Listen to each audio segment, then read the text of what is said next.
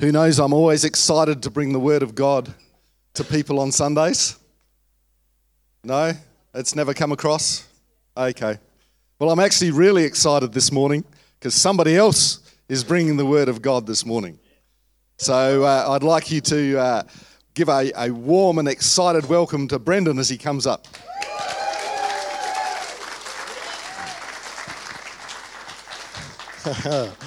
Good morning.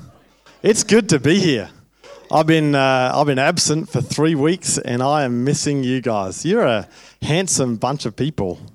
Would you turn to the person next to you and say, "You're really good looking"? hands up. Who didn't mean that? Don't put your hands up. ridiculous, ridiculous. Hey, let's pray before we start. Heavenly Father, we thank you for your presence in this place. We thank you, God, that your word is true and it speaks to our heart and it changes our lives. And so we pray that your word would be here this morning and it will speak to each one of us in Jesus' name. Amen. Fantastic. David, can I just get Mini Me on stage with me, please? A Muslim, a Jew, and a New Ager get into an Uber. And that sounds like the start of a joke, but it's not. That's actually my life. I've been driving Uber now for a little while, and I have had some very interesting conversations. I was driving with somebody uh, recently who was a Muslim, and I was asking him about, you know, what, how do you pray? And, uh, and he was saying, well, we must pray five times a day and at specific times. And I was asking questions like, what happens if you accidentally sleep in? At the 5 a.m. prayer. And he says, Well, we'll make up for it afterwards. And I said, How does God feel about that? And he said, He doesn't like it as much. And I said, That's interesting. And so, but you still do it? He says, Yes, we try and make up for it because that's an important part of our faith.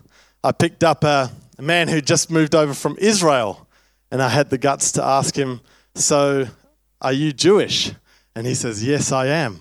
I said, What does that look like in your everyday life? He said, It's not very different. I don't really follow anything, but I'm Jewish. I said, Okay, so what's the difference? He said, Oh, look, I, like there, there is a Jewish religion, and I would call myself a Jew because I believe I just choose not to do any of the things that it says. I said, Okay, that's interesting. What do you think about Jesus? He said, Oh, we don't, we don't need Jesus to believe in God. I said, that's interesting because I've been thinking, you know, the Jews are waiting for a Messiah. There's prophecies all the way through the Old Testament about this coming Messiah. There's something like 316 prophecies that Jesus fulfills specifically where he's going to be born, where he's going to live, what he's going to do, how he's going to die, how he's going to rise from the dead, his parents, everything. And so I'm thinking, I wonder how this guy feels about Jesus.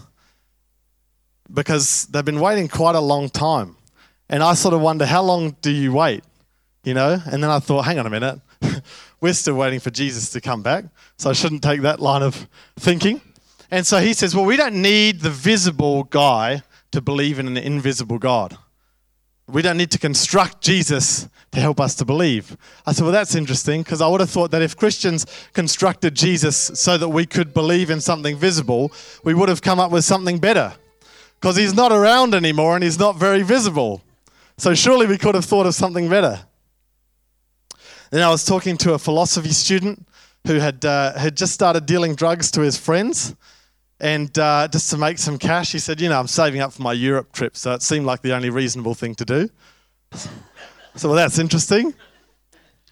I said, Do you ever feel worried about getting arrested for dealing drugs? He said, Oh, no. I've studied philosophy and I'm a hedonist. And uh, for those of you who don't know, hedonism is an ethical theory uh, that pleasure, in the sense of satisfaction of desires, so satisfying whatever desire you have, is the highest good and proper aim of human life. And so he said, Well, I'm a hedonist, and so I kind of figure uh, if I get arrested, I'm not going to change the world. So the world hasn't really lost anyone decent. I'm not going anywhere really significant anyway, so it's just no big deal. I said, Well, that's interesting. Then I was talking to a new ager about his experiences of traveling the world. He'd sold his company, had a lot of money, and was just traveling around the world. uh, and had uh, been frequenting an app where you swipe right. And uh, he, he, he started the conversation. I asked him, Oh, what's your experiences like? And he said, You're not a, you're not a religious guy, are you? I said, Well, not really. Because he was asking, like, are you going to judge me on this? I said, i'll oh, just go away, fire away, tell me your story. And he was telling me the stories about how he would send his passport ahead of himself in his travels and, and have one woman in the morning, another one at lunchtime, and another one in the evening. I said, that's interesting. And then he was asking me about how I'd, if I'd experimented with certain kind of drugs and, and that app, and I was saying, you know, no. And he was baffled. He said, Who are you? He was very confused. And then lastly, I was talking to a university student who had encountered some Mormons. And uh, he was interested in what they believed, but he felt that there was something off. And, uh, and so I invited him to church, and he was here a few weeks ago, and he's coming to our Connect group uh, next, next, it's not next week, is it? It's the following week. It is next week. Connect week is next week. Notices and preaching all in one. The world is full of many different kinds of people. And they believe many different things, and there is a vast amount of worldviews around. And it's in the middle of that world, full of many different kinds of people and all kinds of different worldviews, that Jesus chooses to make an outrageous statement. Turn to the person next to you and say, Get ready for an outrageous statement.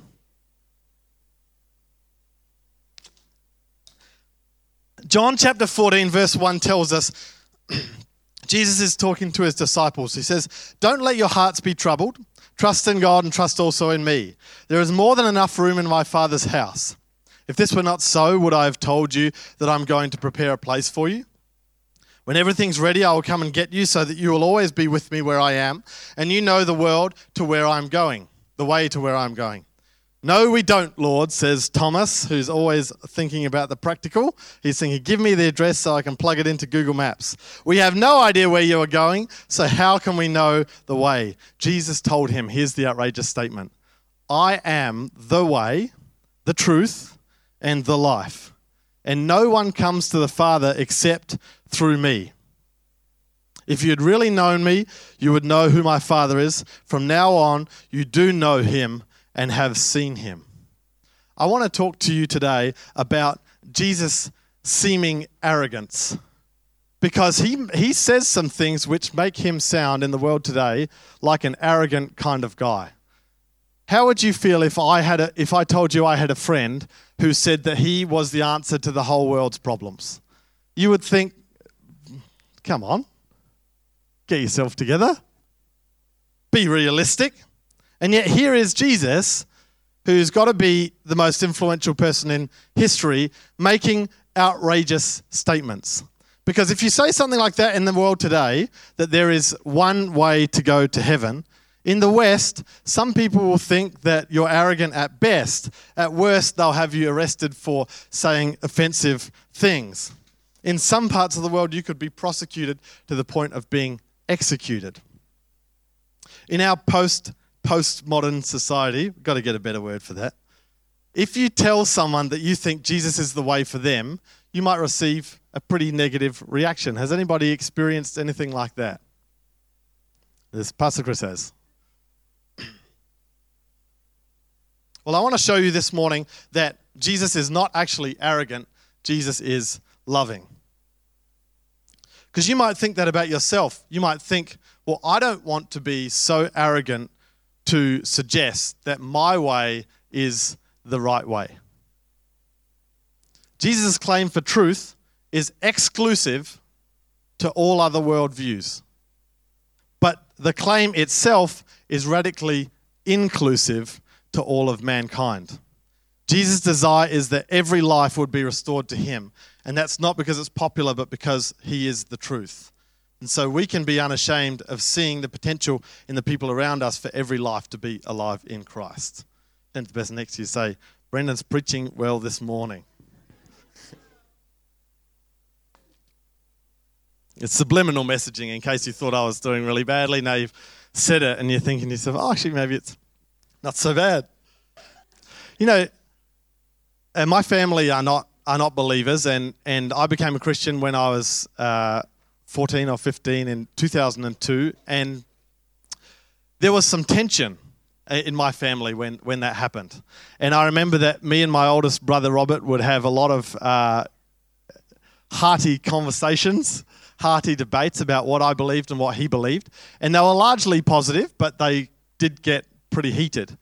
Um, but sometimes I would feel like I was uh, an outsider in my own family.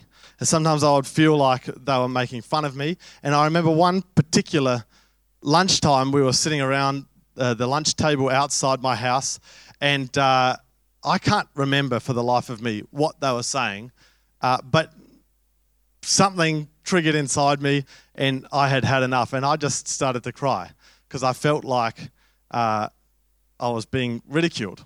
And so this is the way that my family tells the story back to me. I don't remember it as clear, clearly. They say that I said, You're all teasing me because of my religion. And I, I started to cry and I went off to my room. Classic story. And, uh, and they sat around and had a family conversation and they said, We don't want to be the family that is like that. So we're all going to stop teasing Brendan about what he believes. And so at first you would think to yourself, that's such a lovely, respectful thing to do to stop teasing Brendan. But what I actually found is that as soon as I was unable to withstand persecution, if you like, the Bible talks about Christians ex- needing to expect to be persecuted.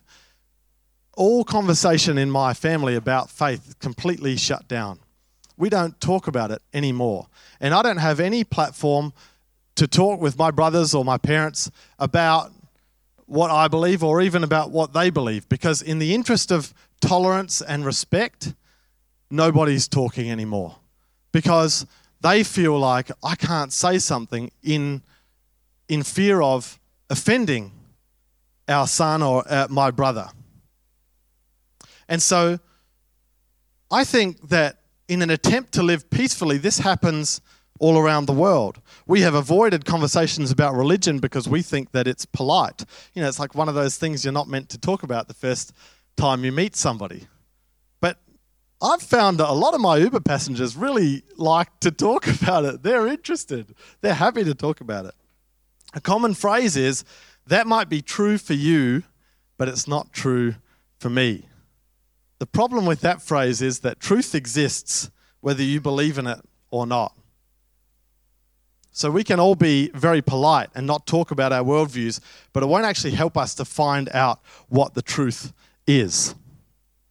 And Christians can often take the heat on this because people will say, as a Christian, I can't believe that you think that your way is the right way.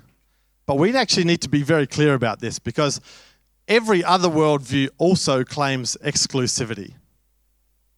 Buddhism is one that uh, becomes very popular because people say, "Oh, in Buddhism, everyone just you just respect everybody and you, you, you know it's kind of open to other religions." But that's not actually a true representation of that worldview. Siddhartha Buddha, the guy who started Buddhism, was brought up as a Hindu, and so he had to renounce major parts of the Hindu faith to establish his Buddhist faith. And so he's actually also claiming exclusivity.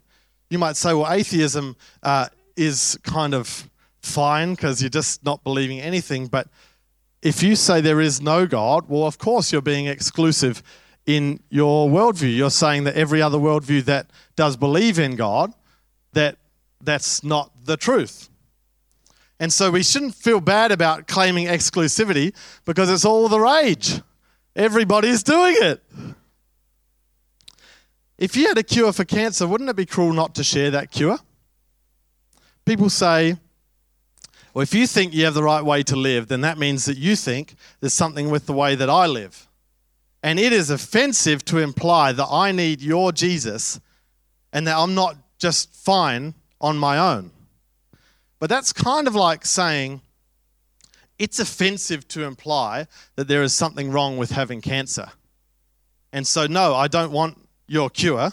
I don't want you to share about your cure because that is offensive to me to imply there's something wrong with having this in the first place.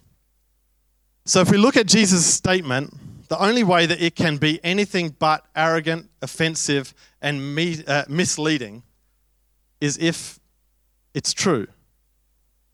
Because if it's true, it's no longer arrogant, it's loving. It's no longer misleading, it is leading. And so if we look at that statement, we're left with three options. Number one, Jesus is just lying. He, he's not telling the truth about being the way, the truth, and the life. He's just lying to us. In which case, he's a really bad guy, right? The second option is he thinks he is the way, the truth, and the life, but actually he isn't, which makes him deluded. And so that means we're all following a crazy man, and a crazy man has brought deep change in all of our lives. The third is he is telling the truth. There's only three options. And when you look at the historical evidence for Jesus, when you look at his character and his impact throughout history, and if you look at our experiential evidence, the only option that makes any kind of rational sense is that he is telling the truth, that he is the way, the truth, and the life. Why don't you turn with me, if you've got your Bibles, to, uh, 2 Peter chapter 3, verse 3 to 9. Peter's a church leader, and he's writing to the early church. He says this Most importantly, I want to remind you in the last days, scoffers will come, mocking the truth and following their own desires. They will say, What happened to the promise that Jesus is coming again? It's been 2,000 years. Haven't you waited long enough?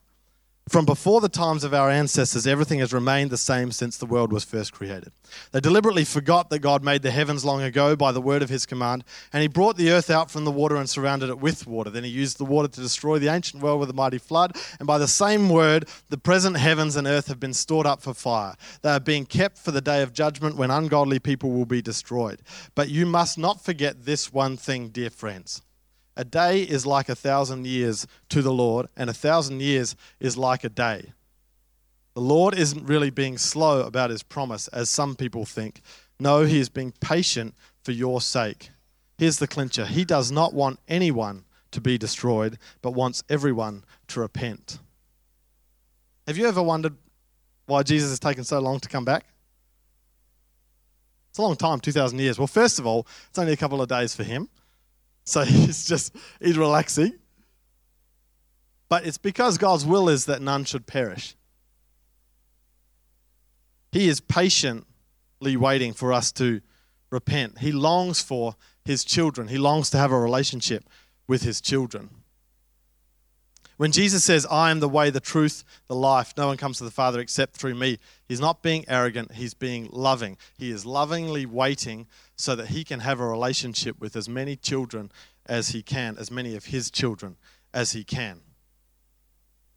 He is showing us the way because he wants every life to be alive in him. So we got ourselves we got to ask ourselves the question if God's will is that every life would be full of Him, if God's will is that none should perish, but everyone should have eternal life, then we're going to ask ourselves Does my heart align with God's heart? Does my will align with God's will? Do I wish that none should perish? Do I behave in a way that aligns with that belief? And if God's patiently waiting, do I patiently wait for those people to repent? You know, our church is all about discipleship. Pastor Chris spoke on uh, I Love My Church Sunday about how our vision is for whatever sees discipleship to be enabled and fulfilled. And I was praying about that, and God was speaking to me about discipleship being fulfilled and what does that look like. And I got these two words every life. And man, that was challenging because, first of all, I can't touch every life on my own. But secondly, it's not just the convenient lives that I can reach out to. It's not just it's not just the people that are really open and easy to talk to that God has a heart for. It's every life. that He has a heart for. It's every person that's in my life that I'm called to touch and to disciple. Maybe you're like me. Some people, you think to yourself, they're doing all right. They're doing pretty good without Jesus. I don't think they really, maybe they're wealthy or successful or anything. I don't want to disrupt with this radical Jesus guy. I don't want to disrupt their wealth or their success. Maybe they seem happy without Jesus. I was doing pretty well before I became a Christian. I was doing all right. I think you would have looked at my life and said, he's happy enough and he's going fine. But having come to Christ, I am so glad that I found him because I'm so glad that he has brought clarity to questions in my life like, where did I come from? And what's the point in all of this? What is right and wrong? What is good and evil? How should I behave in this world? What is my destiny and where am I going when I die? These are questions that people wrestle with. Whether they look happy on the outside or they're successful with money or business or whatever. And so all of us actually have a God shaped hole inside of us that longs to be in relationship with Him. Not to say, I would put to you that the truth doesn't differentiate between who looks like they need it. Gravity doesn't choose who looks like they need gravity and who f- looks like they've been trained as an astronaut, and I just won't. Oh, that's fine. So like Buzz Arm, Buzz Arms, Buzz Aldrin. Who's the other Armstrong? No, Neil Armstrong. It's it's their couple name. Uh, Buzz Armstrong. He walks up to a cliff and he steps off, and gravity goes, Oh, no, that's right. He's been trained in low gravity. I won't worry about him. Truth doesn't differentiate between who looks like they need it and not. Truth is truth, whether we believe it or not. So we often think things like, I wonder who would be interested in faith the same way that I am. Or maybe I should invite my Christian friend to our Easter service because they're a Christian and I'm a Christian, so they would want to come to the Christian service. I know they've got their own church and stuff, but uh, you know that, that they seem like the prime kind of candidate. But that's not how God actually thinks. This is not God's heart. God's desire is that none should perish. He longs for every person. Would you turn to the person next to you and say, every person? Would you stand with me here in the presence of God?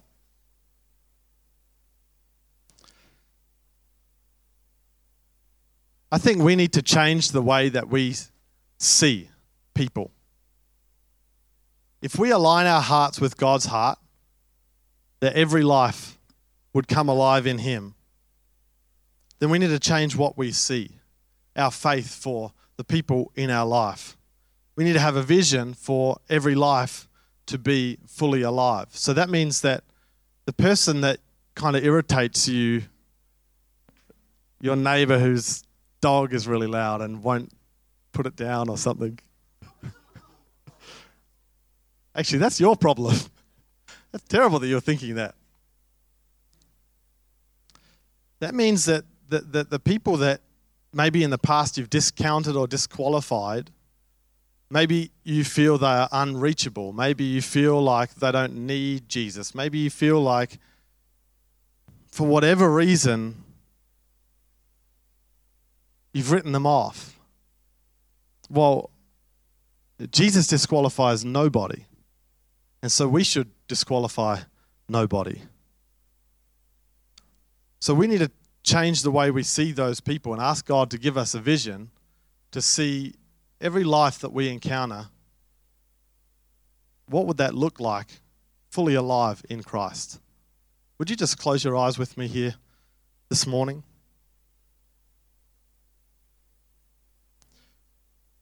Maybe you can think of uh, one person who's in your life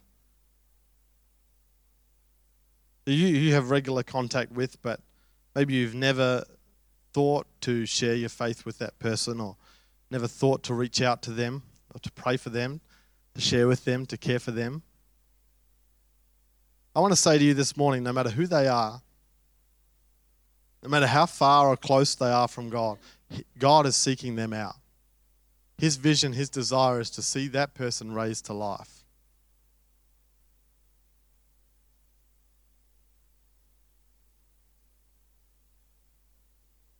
Why don't you just lift your hands to heaven and we're going to ask God to give us a fresh vision for the people in our life so that we can truly see every life in faith coming to Christ.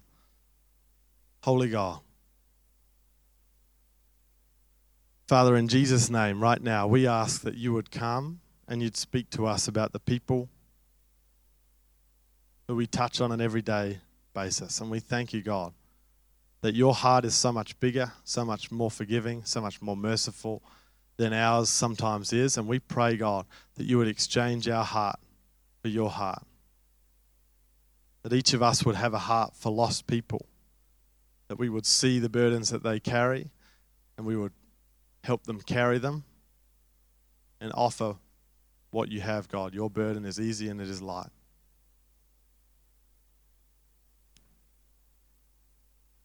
Father, we just ask you to speak to us right now about those people.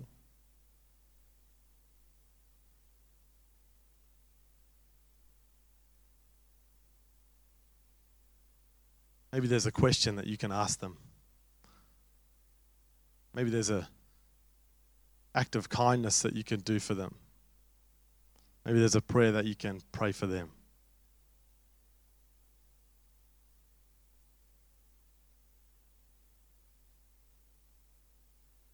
Thank you, Father. Awesome God.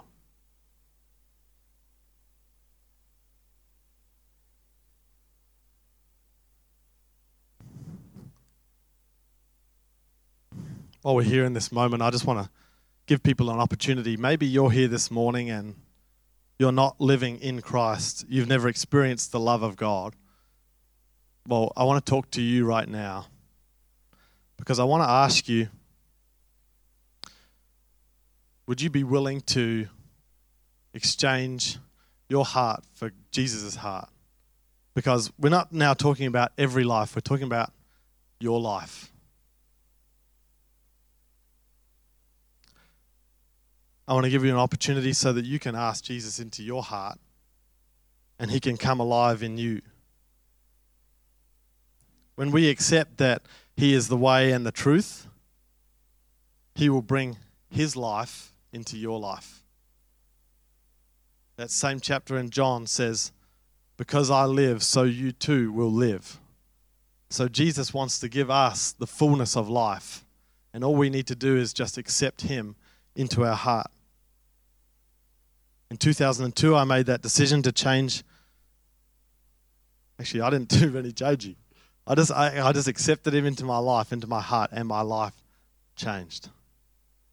And so I want to offer you an opportunity here this morning. If you have never experienced the love of Christ, if you've never asked Him to come into your heart, or maybe you have in the past, but you've walked away from Him and you want to ask Him back here this morning,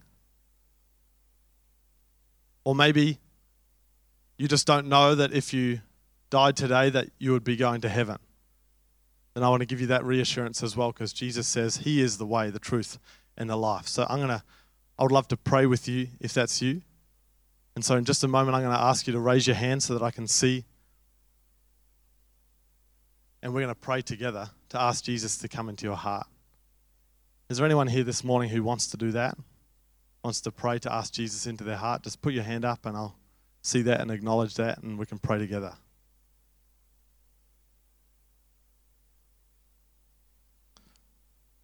Fantastic.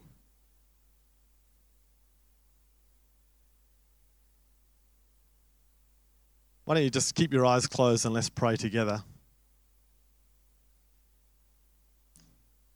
Father, we thank you for what Jesus did on the cross. We thank you that through him we have a way to heaven. We thank you, God, that you show us the way, show us the truth, and you show us the life. And we pray that you would come into each heart here this morning. Thank you for your presence in our lives. In Jesus' name, amen.